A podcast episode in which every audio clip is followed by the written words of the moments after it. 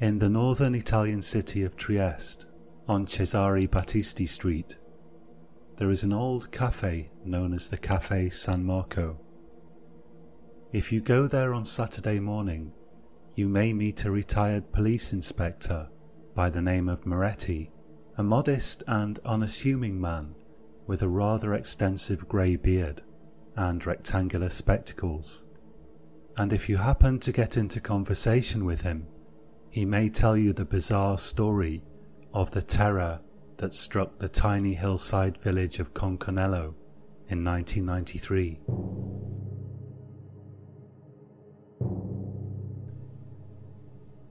Conconello is a beautiful and sunny little village with a spectacular view of the sea perched high on the hill above Trieste.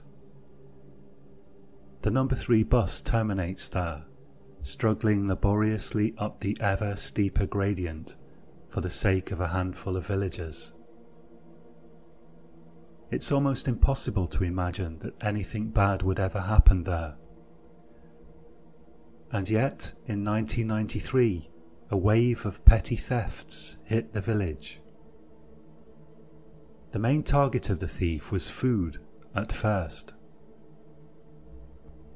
The villagers simply locked their doors at night. The thefts always took place at night, and gossiped about it and laughed it off.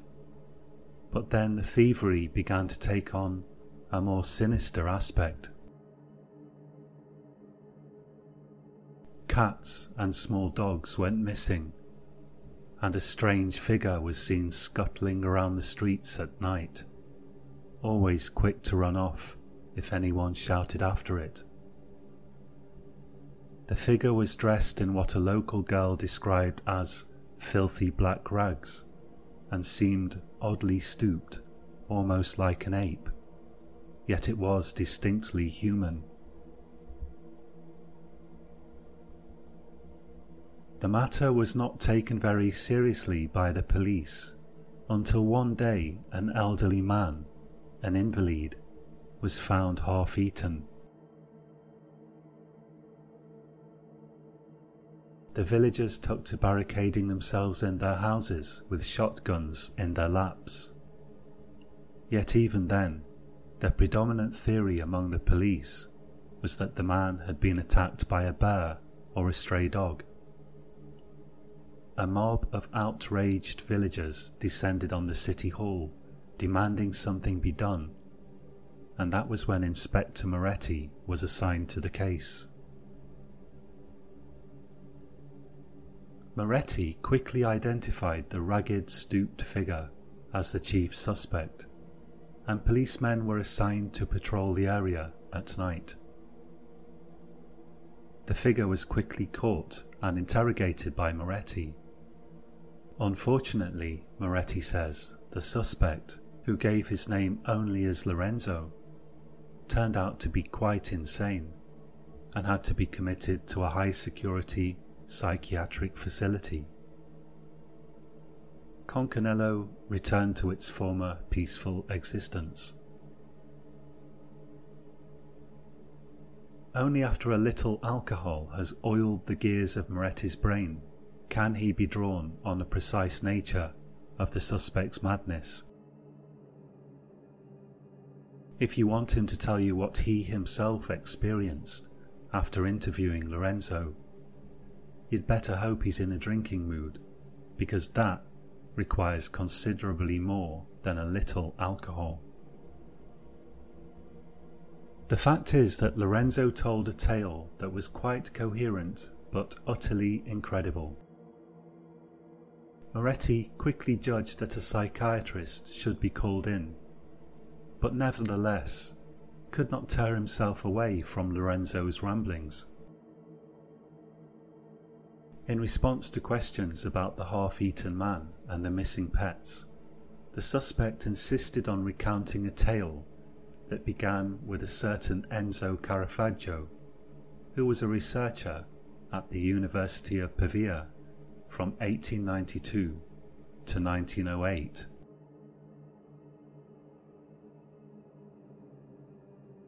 The following is a summary of Lorenzo's story, And while the initial facts that Lorenzo recounted can be corroborated by records kept at the University of Pavia, subsequent parts of the story must be taken with a pinch of salt. After all, these were the ravings of a probable homicidal lunatic, although Lorenzo insisted that the old man had already died from natural causes when he happened upon his corpse and began to consume it.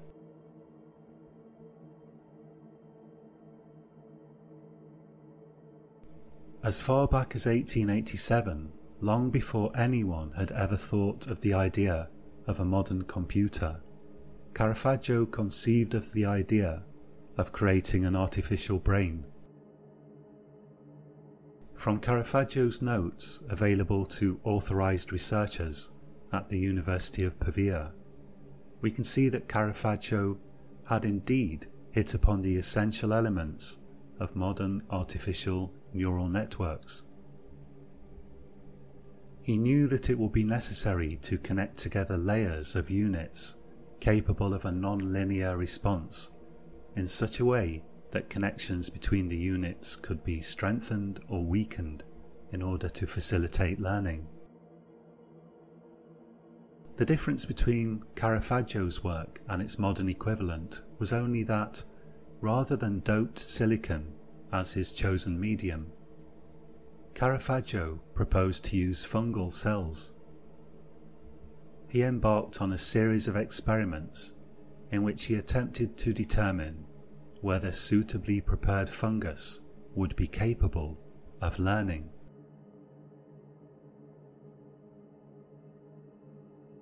By the time he arrived at the University of Pavia, Caravaggio had already proven that such cellular networks could be taught to produce certain electrical outputs in response to certain inputs. His laboratory notes show that initially he used cannibalized teletype equipment to provide input and accept output. But from there he progressed to using a telephone microphone and a speaker.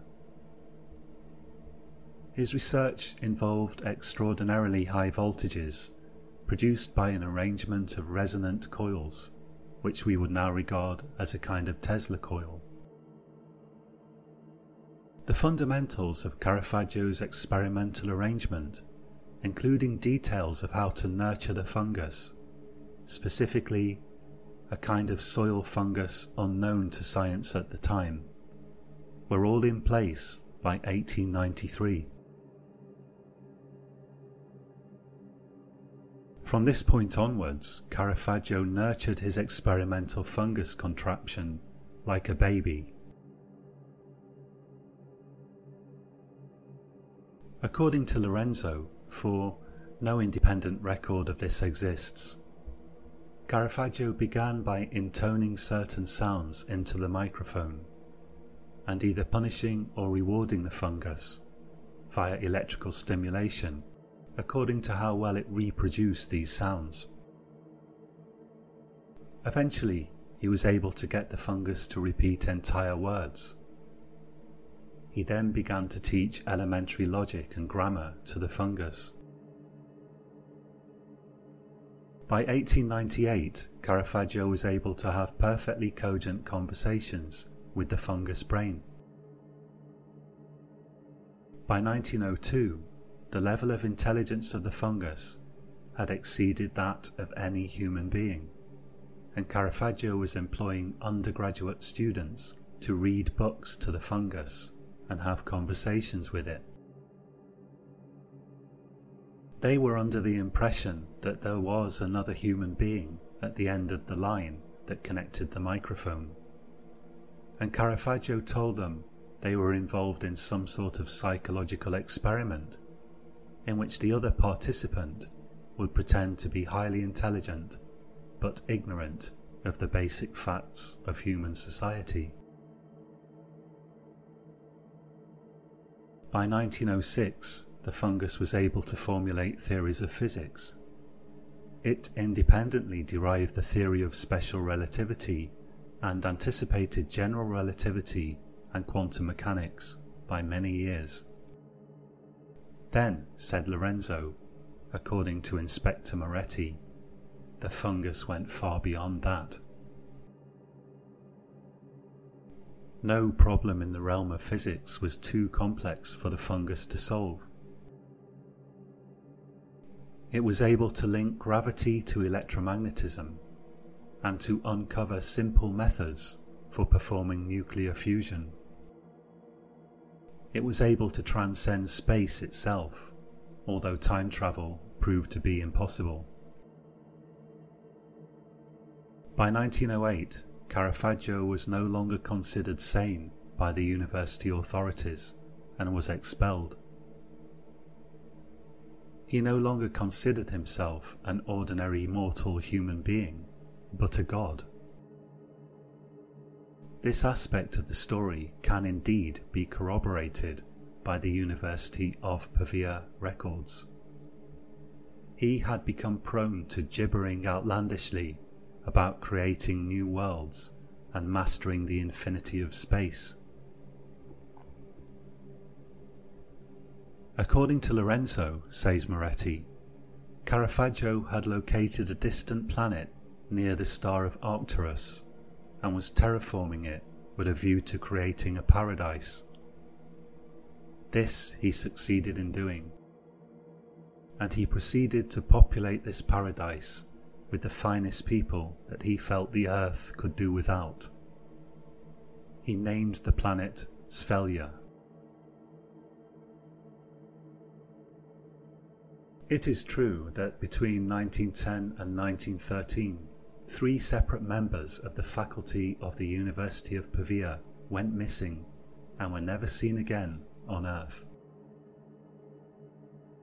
Caravaggio mostly stuck to rescuing people who attempted to commit suicide or people who were involved in terrible accidents. These, if he judged them of sufficient calibre, he would transport instantaneously through the vastness of space, and they would find themselves in a pretty meadow somewhere near a city on the planet Svelja, orbiting Arcturus. As for these cities, they were constructed by vast machines, according to plans thought up in Caravaggio's ingenious mind, and realized by the incomprehensibly superlative intelligence of the fungus brain. Caravaggio created vast garden cities of towering spires, enormous labyrinthine villages of stone seated upon rocks floating in the air and myriad tree houses fabricated in gargantuan trees of monstrous and unfathomable proportions.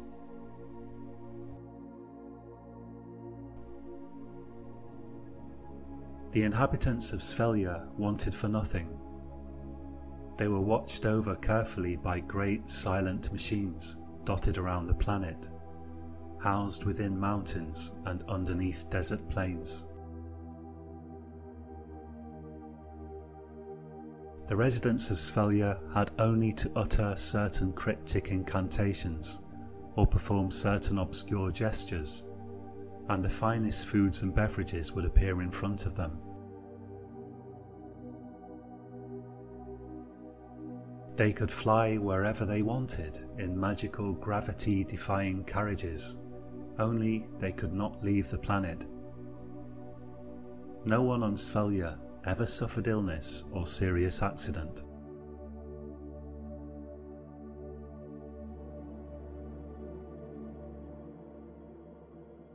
At a certain point, however, Caravaggio himself began to indulge various passions and appetites to an unhealthy extent.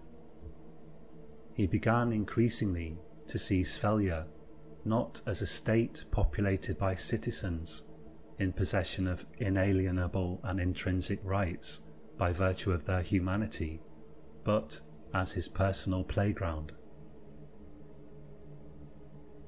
Caravaggio's desires grew steadily ever more twisted and perverted. His passions sprouted into monstrous addictions. Far from the benevolent emperor king of his earlier fantasies, the benign dictator that he had in reality once been, he became a loathsome and degenerate tyrant. As evil subsumed his soul, he turned to creating monstrosities for his own amusement, horrible creatures and disgusting plants. Seeing that the only law was now that Caravaggio must be feared and obeyed, the inhabitants of Svellia themselves grew cruel and debased. Many petty local tyrants arose, only to be replaced by others, or executed by Caravaggio via grotesque methods.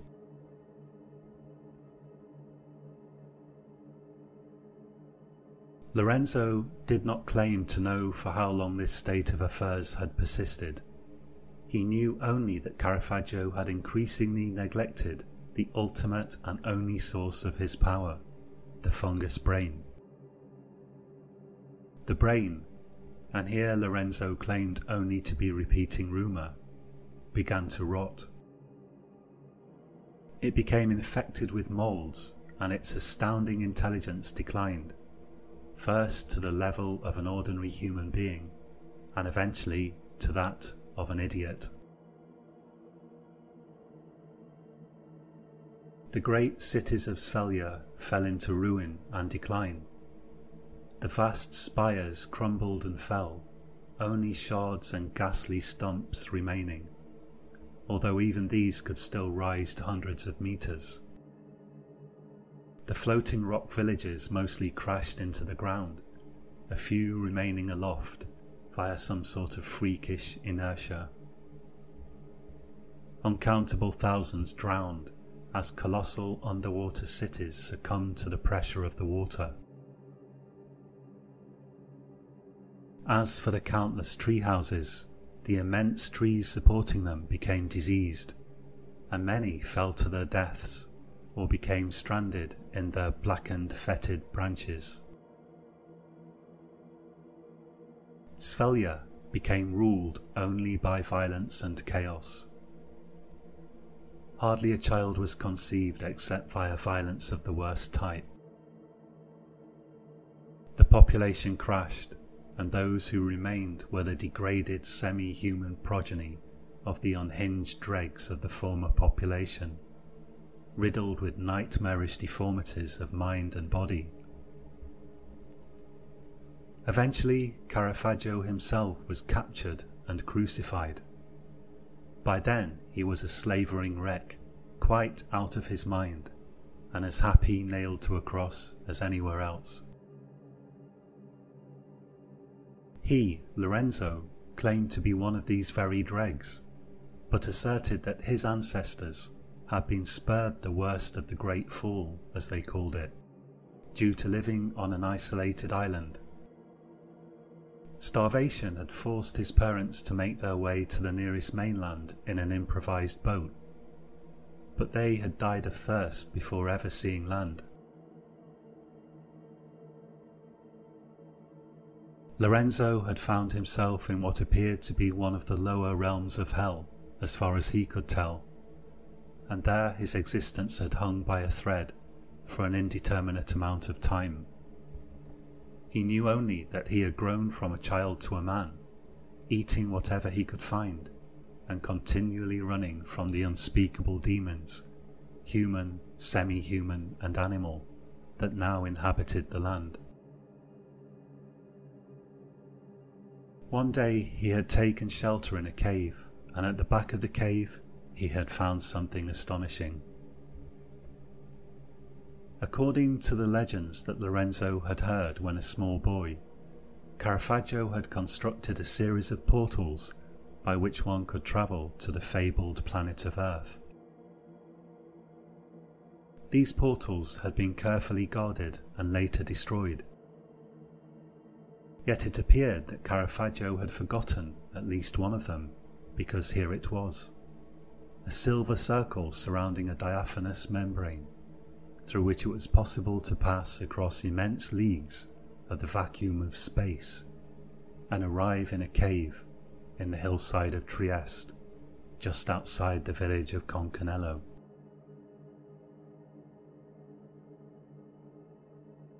As far as Lorenzo was concerned, he had found paradise after passing through the portal, he remained in the cave on the earth side of the portal, leaving only at night to steal whatever food he might find. Since Svelja had been overrun with feral cats, these had been one of his principal food sources, and he found the cats of Conconello plump and juicy. Neither could he have survived on Svelja without being prepared to eat the dead when he found them, and this habit he also continued, not knowing of any alternative.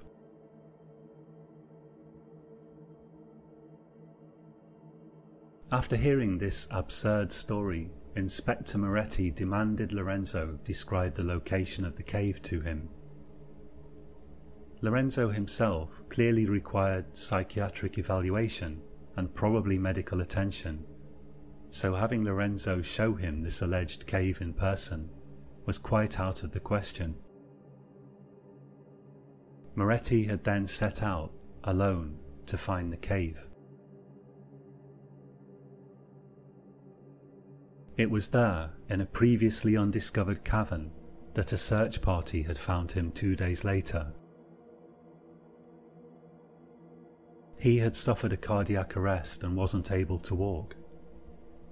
Had he not taken a police whistle with him, or had he proven incapable of blowing it, he would never have been found.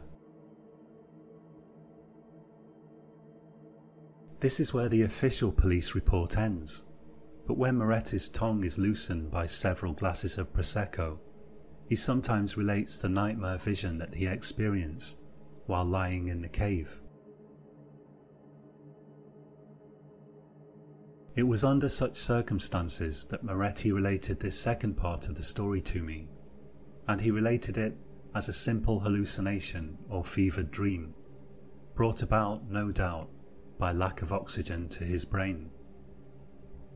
Moretti tries to laugh as he tells the story, but when you catch his face in unguarded moments, you'll see there an expression of barely suppressed terror or deep existential horror. One wonders whether Moretti was granted early retirement from the police force immediately after these events, due, as he claims, to his heart condition. And after all, he seems healthy enough now, three decades later, or because of the horror that he experienced, whether it was a dream or not. Here then is Moretti's story of his cave nightmare. The cave's entrance was a small hole concealed between overgrown tree roots. Moretti bravely, some would say foolishly, lowered himself in. Inside, he found the cave mercifully horizontal and surprisingly easy to navigate. Probably it had been worn smooth by eons of use by animals and humans, before somehow becoming hidden by shifting land, until one day Lorenzo pushed his way out of a rabbit hole, if we take his story seriously. At this point, Moretti must have suffered a heart attack due possibly to the exertion of lowering himself through the hole, coupled presumably with some underlying cardiac defect or an errant blood clot. However, Moretti did not fall into complete oblivion.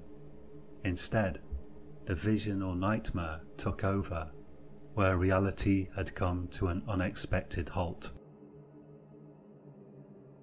In his vision, he rose to his feet again and walked on through the cave.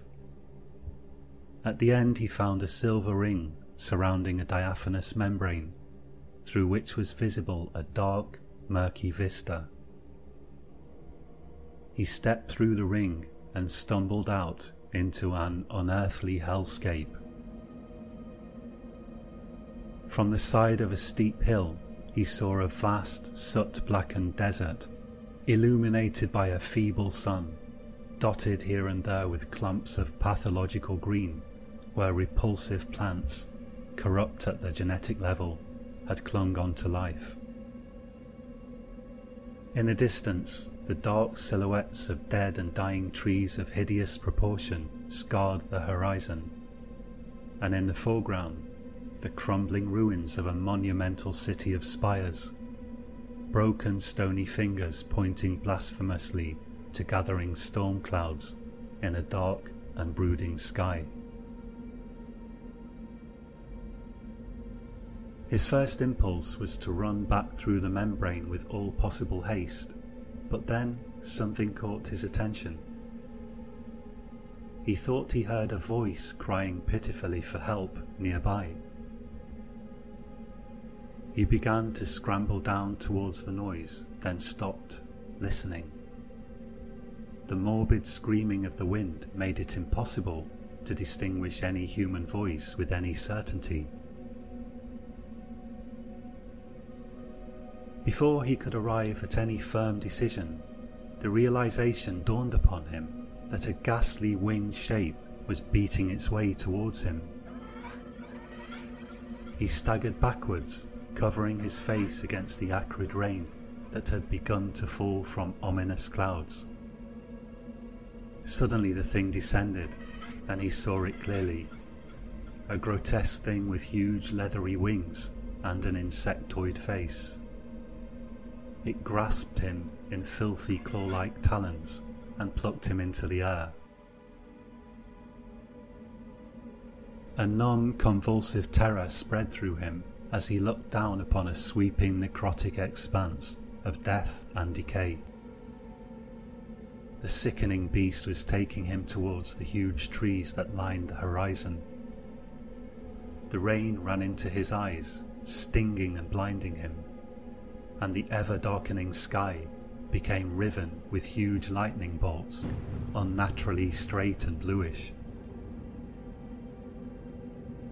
As they approached a tree of unspeakable proportions, he saw, to his horror, an enormous nest of open insectoid mouths, mandibles eagerly begging for food. He realized that the beast intended to feed him to its young. It suspended him there for some moments, as if torturing him out of spite, but then threw him brutally to the side of an enormous nest made of sticks and rotting vegetation. Then it approached him, clicking its enormous mandibles, and began to probe and poke at him. Finally, it settled its attention on his leg and began to position the mandibles around his thigh. Even in his shock, he saw what it intended to do. He was too big to feed whole to the gasping, screaming brood of unholy beastlings. It intended to sever his leg and feed them that. It meant to feed him to its young, bit by bit. The horror of it startled him into action. He remembered all at once that he was a policeman and was carrying a handgun. He drew it and fired three shots in quick succession at the thing's head. It dropped, emitting an unholy screeching sound. Then it was silent, and there was only the howling of the wind, the rumbling thunder, the sound of the rain hitting the spiny branches, and the nauseating screeching of the beast's revolting brood. Half cockroach, half bat, he muttered to himself. Dios santo. Moretti was then faced with the problem that he was stuck high in the branches of a giant tree. He began to look for a way down. He estimates that it took him half a day to descend painfully and precariously to the ground. Then he began to make his way back towards the portal, according to his best estimate of its position.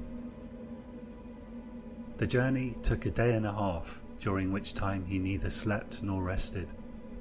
Vast bolts of lightning struck the ground all around him, and several times he was compelled to shoot at revolting creatures that saw him as a potential source of protein. As he scrambled up the cliffs where the portal waited, he was seized with the conviction that he would never find it again. But find it he did. He staggered back through the membrane with an enormous sense of relief, deadened only by sheer exhaustion, and began to make his way towards the entrance of the cave. He had almost made it there when he collapsed into unconsciousness. There the nightmare vision ended, and Moretti's world again converged with reality. When he awoke, he hadn't the energy to rise to his feet or even to crawl. Outside, he heard the yapping of dogs, which he guessed correctly to be searching for him, and he began blowing his police whistle as vigorously as he could manage. After spending some time in hospital, Moretti's main aim in life was to have the cave dynamited, and this he did bypassing several important regulations in the process. He argued the cave to be a known hideout of dangerous criminals, which struck his superiors as rather irrational. After that, they had arranged for his early retirement on health grounds, and he had enthusiastically devoted himself to painting watercolours of Trieste. There are those who say that Moretti has a secret cache of other paintings, rarely shown to anyone. Those are paintings of an ugly charred landscape and a beast with the head of a cockroach and the body of a bat. Thank you for listening. If you enjoyed this story, please make your way to Arcturus and blow all of its planets to pieces with powerful nuclear devices. Also, if you would consider subscribing, that would be very helpful. Thank you. My name's John, and you have been listening to Science Horror.